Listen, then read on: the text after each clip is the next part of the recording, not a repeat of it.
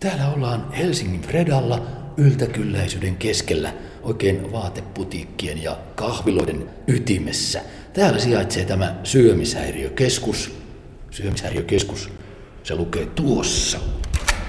Toimintaa johtaa vaativan erityistason psykoterapeutti, psykologi Pia Sarpantiiri. Hän on vastassa. Terve Pia. Terve Jukka. Saatat muistaa kymmenen vuotta sitten. Radiossa tapasimme silloin tämä syömishäiriökeskus, eli historiansa alkuhämäriä. Melkein nyt hirvittää tänä päivänä kysyä, kuinka paljon ihmisten ruokapulmat ovat lisääntyneet 2000-luvulla. En kysy. Mikä Pia tässä syömishäiriöajattelussa on eniten muuttunut 2000-luvulla? Tuntuu, että syömishäiriöt ovat tulleet osaksi arkipäivää.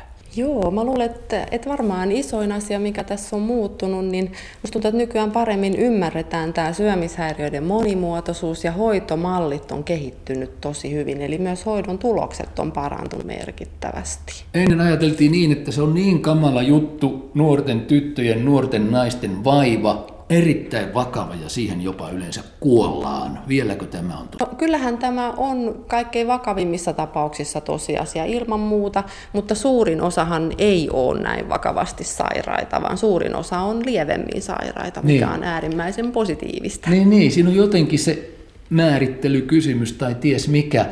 Alkoholismin kanssa on käynyt jotenkin kenties joskus aiemmin samoin. Mä luulen, että se on se, kun, kun ymmärretään sitä sairautta, sen taustatekijöitä ja sen psykologiaa paremmin, mm. niin mä luulen, että se vaikuttaa siihen, että osataan myös nähdä, että on niin kuin vakavia tapauksia ja sitten on semmoisia onnellisesti lievempiä tapauksia. Satoja tuhansia eri tavoin ruokaongelmia potevia ilmeisesti Suomessa on, ja 100 000 pelkästään potee tätä nykyaikaista ahmintaongelmaa. Nyt eletään Pia ihan tavallista tammikuista keskiviikko-iltapäivää, sen myöhäishetkeä. Oletko ehtinyt syödä? Ehdottomasti mä aina ehdin syödä, se, siitä ei koskaan tingitä. Tänään, tänään mulla on ollut tota, tämmöinen potilaspäivä. Mä oon koko päivän tavannut terapiapotilaita. Mm. Aamusta tähän ilta, Ihan aamusta. koittavan illan hetki. Kyllä, aamu yhdeksästä tähän kello 16. No, oliko tyypillisiä vai epätyypillisiä tänään? Tähän päivään on kyllä mahtunut ihan koko kirjo. Mitä se muuten tarkoittaa se tyypillisyys tai epätyypillisyys nykyään, kun jostain luin, että yleistynyt on nimenomaan semmoinen vaiva, joku yleinen ahmintatyyppinen juttu, jota on erittäin vaikea määritellä, mitä se oikein on. No sehän se oikeastaan tässä on vähän ollutkin semmoinen hassuus, että diagnostisten kriteereiden mukaan itse asiassa juuri epätyypillinen syömishäiriö, ei siis tyypillinen anoreksia tai bulimia, mm. onkin yleisin. Jotenka niin kuin epätyypillinen onkin nykyään se tyypillinen. Ja tästä on nyt seurannut se, että näitä diagnostisia kriteereitä on muutettu. Eli nyt vähän niin kuin luultavasti saada vähän järkevämmiksi ne nämä luokittelukriteerit okay, tästä eteenpäin. Joo, joo. Luokittelu on oleellista tietysti varsinkin kun jotain pitää pystyä myös tekemään, mutta nyt Pia Sarpantiir, kerro tarkemmin, miten teidän keskuksenne toimii. Tai katsotaan vähän saman tien Joo. tilannetta käytävällä. Eli meillähän on kaksi yksikköä. Tämä, missä me tänään ollaan, niin tämä on tämmöinen terapiayksikkö. Hei. Ja tota, sitten meillä on semmoinen koko vuorokausyksikkö tuolla Malmilla. Joo.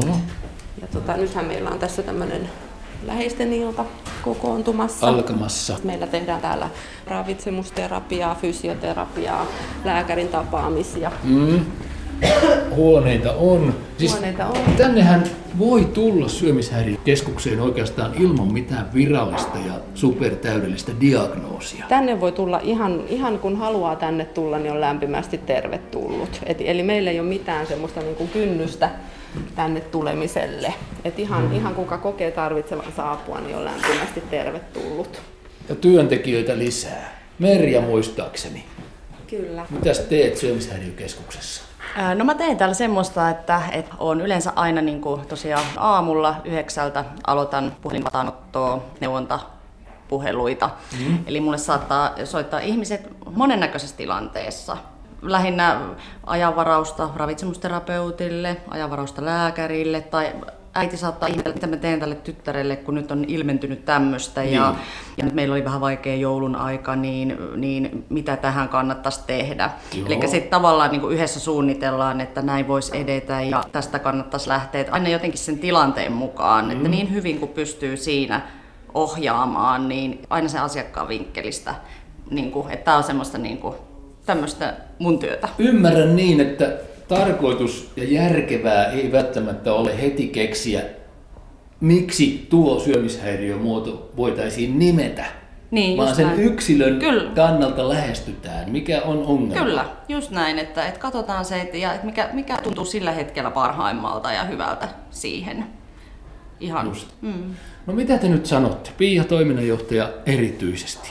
Siis kokeneena vaativan erityistason psykoterapeuttina. Kerro nyt, mistä on kysymys, kun ihmiset tänä päivänä erittäin useasti kokevat suunnilleen joka päivä, että taas minä sorrun herkutteluun, kuten sanota mm. kuuluu. Mikä on pulman nimi? Mistä tässä on kysymys?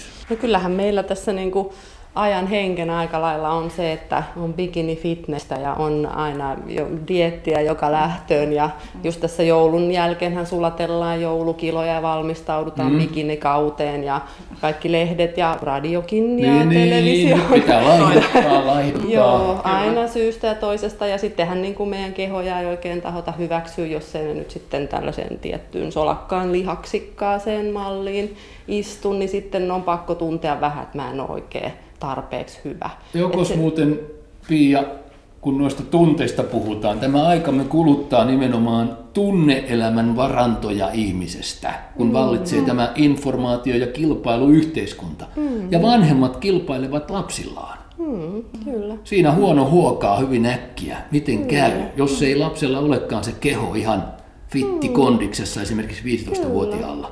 Ja aina on kun tätä informaatio tulee joka suunnasta, niin aina on joku syy tuntea itsensä huonommaksi, riittämättömäksi, vaikka jos ei se ole kehon kautta, niin onko mm. mulla oikeat puhelimet ja onko mulla oikeat vaatteet. Ja, mm.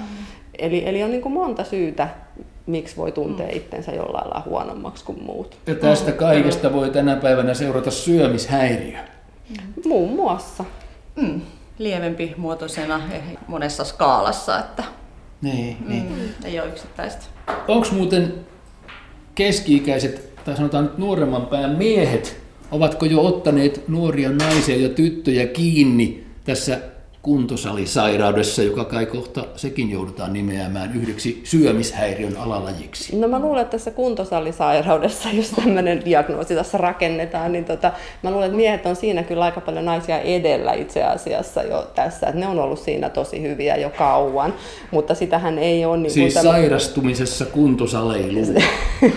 Ky- siis, joo, siis kyllähän tällaista, siis, siis muistan omasta nuoruudesta, joka oli pari myrskystä kesää sitten, niin, niin kyllä sielläkin oli siis ihan tätä, että kaksi kertaa päässä käydään kuntosalilla ja katsotaan peilistä itseä melkein loppuaika ja syödään maitorahkaa ja ananasta vielä se loppuaika. Että kyllä se semmoinen niin tämän tyyppinen itsetunnon sitoutuminen kehon muotoon, mikä siellä punttisalimiehillä usein on, niin, niin ei se nyt ihan hirveän kaukana ole kyllä tämmöisestä niin kuin anorektisesta mm. ajattelusta. Mm, että se mm. vaan ilmenee toisella tavalla. Entäs maratonarit, kestävyys, urheilun harrastajat? No musta että kaikki tuommoiset ääriurheilukuviot, mm. niin niissä on aina myös omat nämä ravintokuvionsa.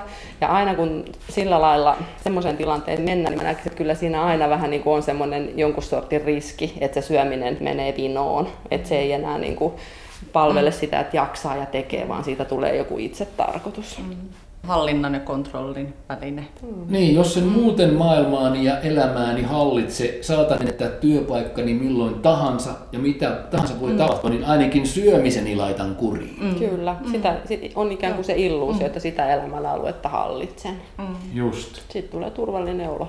Mm. No, suurkuluttajia juomapuolella sanotaan Suomessa olevan puolisen miljoonaa. Joko syömishäiriöissä päästään samaan lukuun? No syömishäiriö, se on semmoinen parisen, jos kaikki syömishäiriöt otetaan mukaan, niin semmoinen parisen prosenttia näillä niin kuin vanhoilla kriteereillä laskettuna. Nythän näitä kriteereitä on uudistettu, mm. mutta ei ole vielä esiintyvyystutkimuksia tullut. siitä. Mutta kyllä mitä se pari prosenttia viidestä ja puolesta miljoonasta sitten, jos Jukka laskee nyt pikaisesti no päässä. Niin, no niin, en, se on aika paljon. Siis, Se on aika paljon, Ja sitten, päälle. mutta missä kulkee se sairauden raja, jos näitä- näitä syömishäiriöitä ajatellaan jotenkin kokonaisuudella, kun kaikki tiedämme näitä nuoria naisia, tai vähän vanhempiakin naisia tänä päivänä, Mm. jotka jatkuvasti laihduttavat ja lounaspöydissä keskustellaan syömisestä ja se keskustelu ja elämänalue ulottuu ympäri vuorokautiseksi ja aina sanotaan, että kun pitäisi ja pitäisi ja pitäisi, mutta kun taas sorruin. Milloin pitää tulla hoitoon? Niin, Varmaan jos se tuottaa jotenkin, niin kuin, en mä tiedä saako se ihminen itse kiinni sit kärsimyksestä, tai mä oon jotenkin ajatellut sitä kärsimysmittaria, että, että jos niin kuin, että tuntuu, että suorittaja tekee, mutta vaan silti on sellainen kärsimysolo ja jotenkin ei pysty tekemään spontaania juttuja tai joku ystävä tai sukulaiset pyytää jonnekin, niin sä et pysty lähteä, koska sun pitää niin kuin, suorittaa sitä omaa, omaa tiettyä juttua. Niin siinä kohtaa mä ajattelen, että se on jo vähän niin kuin pielessä. Hmm. En tiedä mitä Pia. Kyllä, joo, Ketään että just ihan sama. Eli, eli sitten kun se niinku alkaa selkeästi haitata sitä muuta elämää, että, että se onkin niinku se menu on yhtä kuin elämä, eikä niin, että se menu tukisi sitä muuta elämää, vaan sitten tulee ikään kuin se niinku elämän Niin, sisältö. kyllä te varmaan elämän nälkään ryssä, joka tästä syömishäiriökeskuksesta taustajärjestönä vastaa, niin kyllä mielellänne ajattelette tai jopa ääneen sanotte get a life. Joo, no sit, sit, siinä me autetaan ihmisiä täällä oikeastaan, että, että menun sijaan tuleekin elämä loppujen lopuksi. Miten pitkälle voi mennä turvattomuusvamman parantamisen ajattelussa, kun ollaan aikuisuudessa? No kyllä sen parantamiseen voi mennä todella, niin, sil- silloin kun on varhaislapsuudessa tullut niin sanottu tämmöinen vamma, niin, niin kyllä se vuosia, vuosia siinä menee. Mutta, mutta jos on onnistunut varhaislapsuuden selviämään kolhuitta, että on vammat tullut vasta myöhemmin, niin sitten siinä voi mennä lyhyemmän aikaa. Että, että on ihan semmoisia, niin kuin, siis lyhyt aika syömishäiriöistä paranemisessa on vuosi kaksi, se on Aha, lyhyt aika. joo, Eli sitten semmoinen keskimääräinen aika on 5-6 vuotta. Ja pitkä aika alkaa olla sitten 10 vuotta. Oirehtiminen alkaa usein jossain 14-15 vuotta iässä, Joo. eikö niin? Siis pojilla se on se huoli siitä, onko lihaksia ja tytöillä olenko liian pyöreä, Kyllä. kun naisistuminen alkaa. Kyllä, juuri näin. Kyllä. Eikö siihen nyt voisi jotain järkeä sanoa tai tehdä jopa Pia? Niin, sehän se on, kun tässä tavallaan niin kuin se järki ei oikeastaan ole se juttu, vaan se on se tunne. Että jos sulla on semmoinen olo, että mä en kelpaa, mä en riitä, niin ei se järjen sanat kuule siinä hirveästi auta. Se on se sydän, mikä on kipeä. Ja se järki ei sitä pysty parantamaan. On se aika hurjaa, että kun mielenterveysvaivoja on valtavasti, ja nyt voidaan ainakin täällä syömishäiriökeskuksessa ajatella, että melkein kaikki ihmiset jotenkin saattavat jossain vaiheessa oirehtia näillä ruokaongelmilla.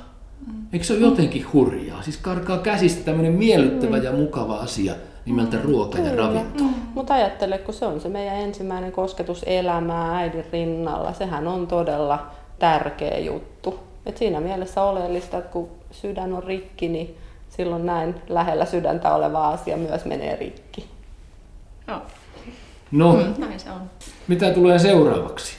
Tuskin syömishäiriöt enää tästä voivat kauheasti lisääntyä, vaikka Tukholmasta kuuluu aivan hurjia. Siis länsimainen mm. elämäntapaamme on tosi hurjassa tilassa. Mm. Ja se, mikä on Tukholmassa tänään, se on huomenna Helsingissä ja ylihuomenna koko mm. maassa. Mm. Mitäs tehtäis, sika pestäis? No tota, jatketaan hommia, kääritään hihat, kehitellään parempia hoitomenetelmiä. Mm. Kehitetään taitoa vastata useampien ja useampien potilaiden tarpeisiin mm. hyvällä tavalla. Kyllä. Kiitos teille. Kiitos Pia C. työstäsi ja tervehdyttävistä puheistasi Elämän nälkään rynne hengessä. Hyvää ja raikasta ruokahalua. Kiitoksia samoin.